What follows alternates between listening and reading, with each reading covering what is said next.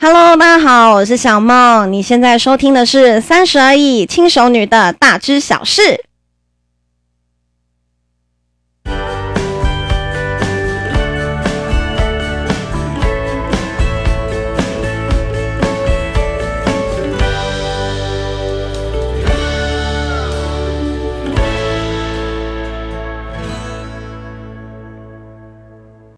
耶大家，今天是我们就是久久好久不见的好久不见的时事题，就是最近的时事最火红、最火红的。不好意思，因为我刚刚讲了一大堆话，所以我现在喉咙有一点沙哑。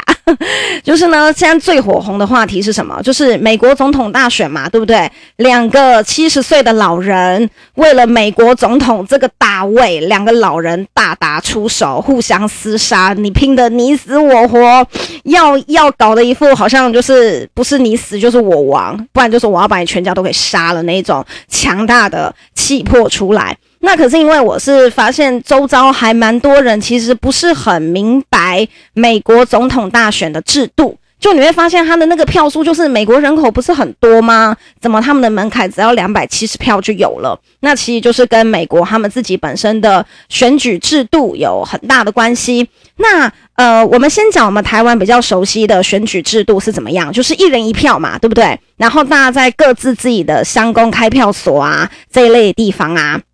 你都可以去做投票，那投完票之后呢，你也可以在现场看他们开票，因为你现场在那边看他们开票的话，你任何觉得有质疑的地方，你都可以立马提出来。所以在台湾呢，我们是以总人数，你总共几个人，然后少数服从多数这样子的一个。每人一票的选举方式来做总统或者是县市长、拿议员、立委的选举，都是用这样子的方式。那可是美国本身的选举方式是怎么样子呢？他们本身是属于间接选举的方式。我等一下会跟大家解释说为什么美国会使用这样子的方式。好，那这种间接选举的方式是什么呢？就是由民众投票选出支持的政党总统跟副总统的候选人。就是你还是每个人都去投，你想要川普还是你想要拜登？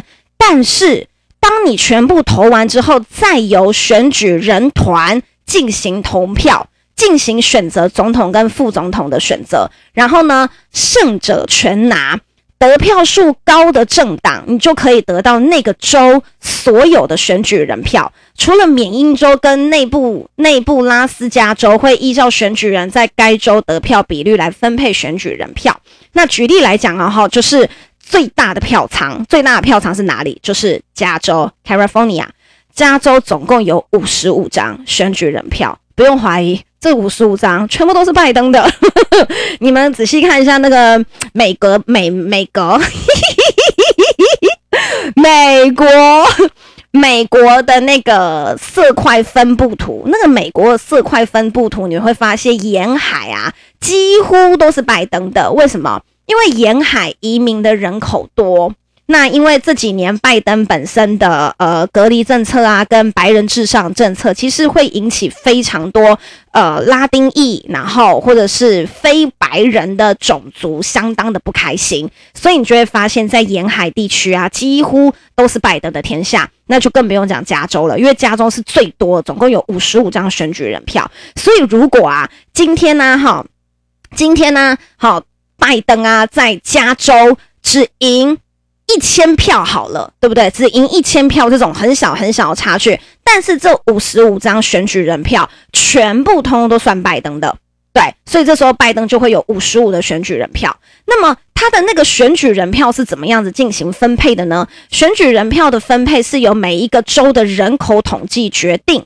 然后再来为各州的众议院的议员人数加两名的参议员，所以啊，你的人口、你的、你的那个议员的人数跟你这个州的人数多寡有关系，就很像是我们在选立委的时候一样。我们选立委的时候，是不是台北会比较多名额，然后可能中南部的乡下，好的这一些地方，那个立委人数的名额比较少。就有点类似这样子的概念，所以总共啊，美国有四百三十五位的众议员，加上一百位的参议员，再加上三张华盛顿特区，总共有五百三十八张的选举人票。所以我们就会说什么，你只要超过一半，两百七十张以上，你就当选总统了。然后现在拜登是不是是两百六十四，对不对？他只差七张了，所以你就是感觉到那个拜登有一种欣喜若狂的感觉，因为他就只差七张，他就可以变成美国总统了。那呃，为什么啊？哈，他们会想要用这样子的方式去进行投票呢？哈，因为啊，哈，他会想要用这样子的方式来进行投票，有一个很重要的原因，是因为啊，美国本身的美国本身的。呃，人口总数落差非常的大，沿海地区的人口总数跟他们内部的几个小州的人口人口总数的差别是相当巨大的。那这个巨大的程度大到他们认为啊，如果今天他们采用跟台湾一样，就是一人一张票的这一种方式的话，他们会认为啊，就是大家都不会想要去管乡下了。因为乡下人口数实在是太少了，我在你那边拼得要死要活，我才会拿到几千张票。但是如果说我去大城市，我认真一点，我可能拿到就是数十万张票。所以他们认为啊，如果他们今天采用跟台湾一模一样的一人一张票的这一种方式的话，他们认为那一些很偏僻的小州、很偏僻的呃乡镇，他们就不会被照料到。那如果他们今天采用的是选举人的票的话，这在代表什么？代表每一个州你都必须要有所建树，每一个州你都必须要有所贡献，人家才会想要把票投给你。他们认为这个样子是很可以帮助小的州跟小的城镇进行发展。那呃，可是，在这种情况之下，哈，他就会很容易有另外一种。会有很另外一种，哎，对不起，我等一下哦，很容易会有另外一种另另外一种的结果产生。哦，不好意思，刚刚麦克风有一点问题，我调整好了。好，那再来啊，哈，这种这种做法，它其实会有一个呃最大的争议。这个最大的争议是什么呢？这个最大的争议啊，哈，是说呢，他们如果如果今天。你的总人口数投给你的人的票数比较多，你还不一定可以当总统。你必须要选举人的票数达到标准，你才能够当总统。所以，在美国的历史上面就发生过几次，整个美国加起来的投票数明明是对手比较高，可是却败在选举人的这个制度。所以啊，哈，最有名的一次战役就是小布希跟高尔。那一次的战役，小布希跟高尔那一次的得票数其实是有一个相当大的落差，就是全美国投给高尔的人数是远远高过于小布希，可是因为选举人的这个投票的制度保住了小布希，让小布希当了第二次的总统。那同样的事情啊，哈，也发生在上面。也发生在上一次的呃上一次的选举制度，就是在那个呃希拉蕊跟川普那一次，其实认真算投票的票数的话，你就会发现其实是希拉蕊高过于川普的。可是因为这个选举人的制度，才导致上一次的川普他选上了。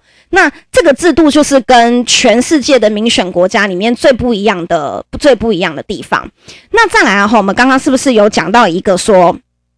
讲到一个说选举人，选举人就是选举人制度这个两百七十票过这个门槛的哦。我的我的卫福这边有人问说，川普不是输了？其实还未必哦，因为还有五个州没有开完票。然后，并且今天有另外一个新的新闻是，密西西哪一个州啊？那个某一个州有六千票是川普的票，可是现在可是被。判别成是拜登的票，所以那个州要重新计票，所以现在也很难说。但是目前是目前是拜登的赢面比较大。那再来哈，还有一个问题，我们刚刚不是有讲选举人，对不对？选举人他一定要按照民众选出来的结果投票吗？其实理论上是要，不过还是曾经有例外。因为在二零一六年就有七个选举人没有投票给该州该州支持的候选人，那这一种你没有按照投票的结果去选的选举人，这个叫做失信选举人。那这一种失信选举人，然后是美国各州是有权利对他们进行免职或者惩罚，所以你自己本身就是要斟酌好，你就是不可以随随便便去啊、搞一堆有的没有的东西。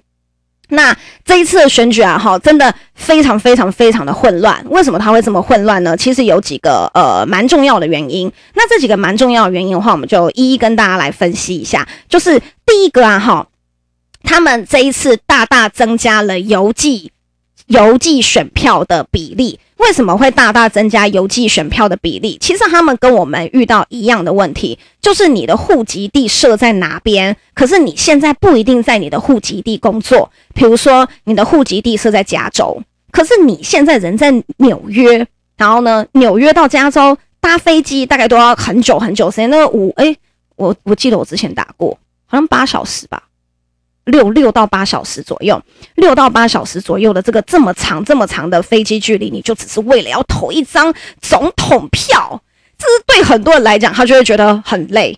为什么？为什么我要这样子做？所以其实美国一直以来投票率都没有很高，因为他们就会觉得我为什么要这样子做？所以他们后来就产生了另外一个方式，就说哦，你可以把你的选票用邮寄的方式。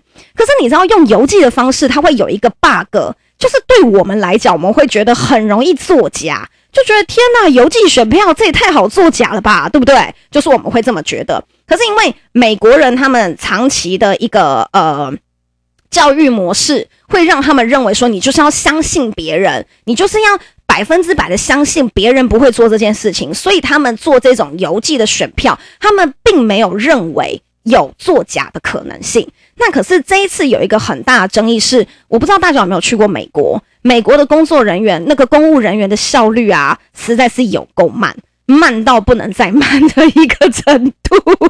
就是就是大家有没有看过那个 Zootopia，就是动物方程式吗？对，那个那只兔子想要当警察，那个兔子，它不是在查案的时候，然后那个树懒的动作很慢吗？那个就是。导演在讽刺美国人的公务人员速度有够慢这件事情，嘿，因为他们的速度真的太慢了，再加上这一次大量的邮寄选票，所以导致都已经开始开票了，居然还有票没有送到。可是其实，在美国的法律来讲，你已经开始开票了，那一些还没有送达的票，全部都应该要是废票。这是他们美国法律规定的哦。其实这件事情在台湾之前也有产生过一次的争议，就是大家记不记得有一次好像是九合一选举吧？然后那一次还有那个那个同性婚姻的公投，那一次是不是大家手上都一大叠票？然后那一大叠票不是大家通通都按得很辛苦，就觉得要死我天哪，累死了，一直按一直按一直按。那一次就有发生过几个乡，那一次就发生过这个例子，就是几个乡镇还没有投完票。可是有的乡镇已经在开票了，这个顺序就是不对的，因为已经开票之后，你就不可以再新增任何的票数，因为这会造成不公平。为什么会造成不公平？就比如说哈，比如说，嗯，上一次选举是小英跟韩国瑜嘛，对不对？小英跟韩国瑜他们在选票的时候已经开始开票了，然后韩大大不是一直输吗？那这个时候啊，哈。韩粉如果看到说哈韩大大一直输，就是原本可能没有办法去投票的人，这时候想尽办法要去投票，想尽办法要把他的票赶快投出去，这个就会造成不公平。因为已经开票之后，任何增加选票的行为全部都要禁止。可是为什么这一次新的票还是一直灌进去，一直灌进去，一直灌进去？因为美国的邮差效率实在是太烂了。那一些票里面有非常多的票是在 Daylight 之前就寄出的，可是美国的邮差速度太慢，所以那些票到现在都还没有完全寄到那一些州去，所以这时候就会产生很大的争议，你就会看到我们的川普爷爷一直在那边跳脚，对不对？一直是骂那个，一直骂，一直骂，一直骂拜登，说他们要把选举偷走，他们在做票，他们在怎样怎样怎样。因为这件事情是相当不合理的，你已经开票了，你怎么可以还有新的票一直灌进去，一直灌进去，一直灌进去？这会造成相当大的混乱。再来，这一次有一个蛮重大的一个争议的点是什么呢？就是啊，呃，有几个州突然之间不开放公开开票这件事情，这件事情也会造成一个蛮夸张的。呃，蛮夸张的一个现象。那这个很夸张的现象是怎么样呢？就是我们在台湾，我们是不是都觉得说，哎，看开票很正常嘛，对不对？我们都会去在那边看开票啊，啊，谁谁谁一票，哈，啊，谁谁谁一票，啊，谁谁谁一票，然后他们都在那边画那个正字号，然后最后由所有的民众看，然后他们算完票一次回报给中央的统计票数单位嘛，对不对？可是这一次美国有几个州，他是把大门关起来，他以防疫之名，然后不公开他们唱票的过程。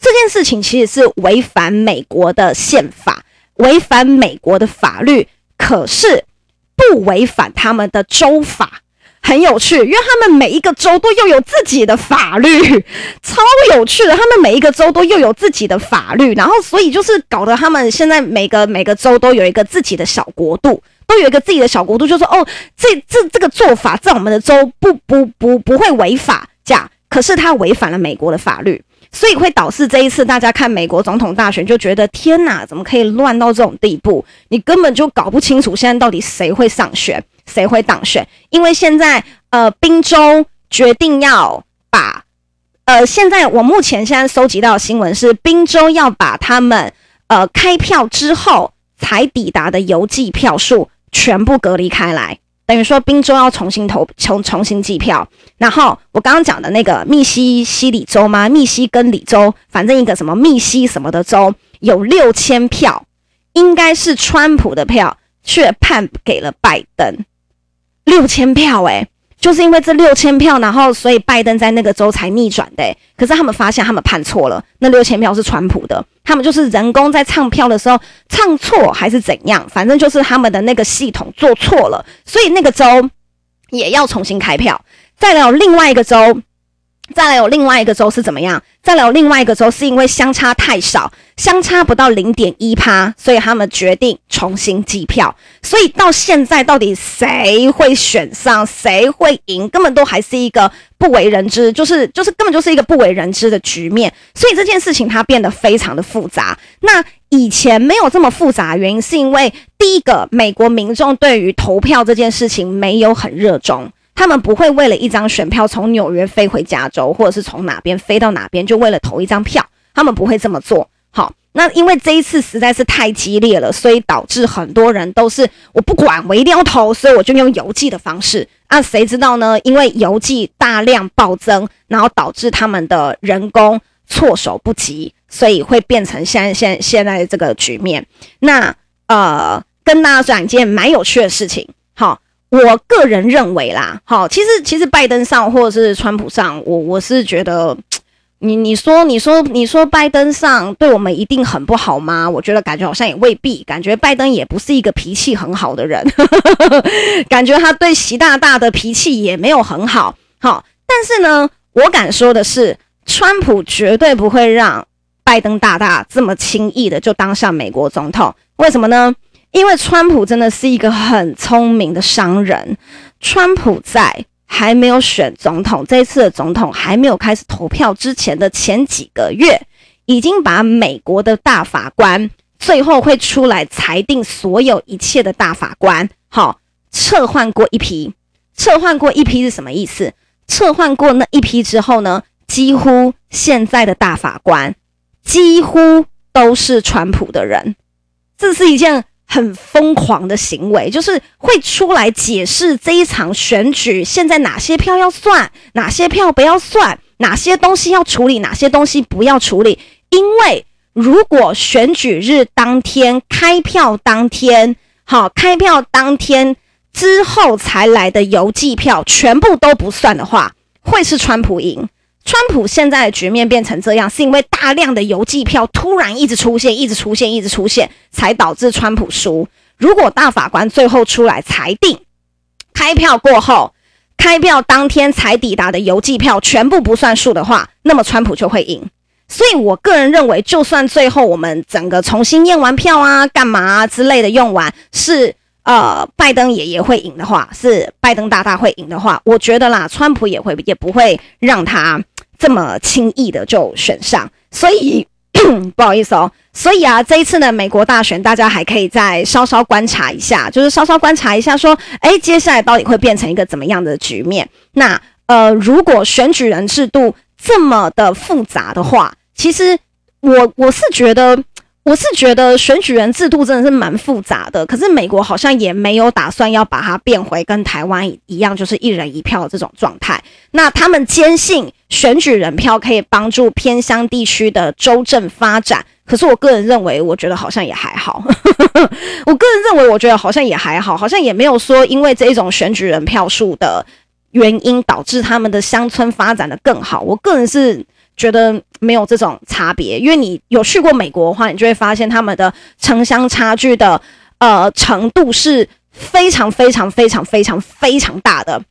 我举一个例子来讲，好，就是在台湾，我们大家是不是几乎人手一本护照，对不对？我们是不是很爱出国玩？我们是不是就是就是我们有赚钱能力，甚至我们的。高中毕旅还是大学毕旅，很多人的毕业旅行都马往国外跑，所以我们几乎人手一本护照。但是大家知道哦，在美国之前啊，如果去加拿大不需要护照的这种情况之下，因为美美国跟加拿大法律有改过，就是呃，现在你你是美国人，你要去加拿大，你必须要有护照。可是，在那之前，好，在在这个法律颁布之前啊。你美国人要去加拿大，你是不需要护照的，你只需要给他美国的公民身份证，你就可以去加拿大玩。在去加拿大还不需要护照的时候，你们知道美国人拥有护照的比例多低吗？超低，两趴而已，就是一百个人里面只有两个人是有护照的。他们的乡，他们的呃，在比较内地的、比较里面的那几个州镇的人民，他们是不认为需要出国的。他们觉得为什么要出国？我在美国就很好了，就是美国就很棒啊，wonderful！我为什么要出国？出国那么累，然后就是我干嘛要出国？我觉得美国就已经很棒了。然后呢，是因为加了去了加拿大必须办护照的这个规定，他们有护照的人口数才慢慢变多，不然在那之前。他们是没有什么人要办护照，他们不认为要出国。可是出国的人，或者是喜欢探险探索这个世界人都在哪里？几乎都在沿海的城市，旧金山、洛杉矶、纽约这一类的城市都在沿海。那沿海就那几个城市，可是美国那么大，他们内力内内内部的人，里面乡镇的人，他们是没有这种概念的。所以你说选举人制度真的让他们的城乡差距减少吗？我个人是觉得，我个人是真的觉得还好。那但是我觉得美国他们自己本身的政府必须要去，必须要去思考的是，这样子的制度对他们到底是不是真的有帮助？然后你看他们现在搞得这么乱，然后我们每天也很紧张，小英总统也很紧张，就是到底谁会上，到底谁会上这样。对，所以我们今天就是稍稍浅谈一下，就是美国的选举制度，好吗？那这就是我们今天的三十而已轻熟女的大知小事。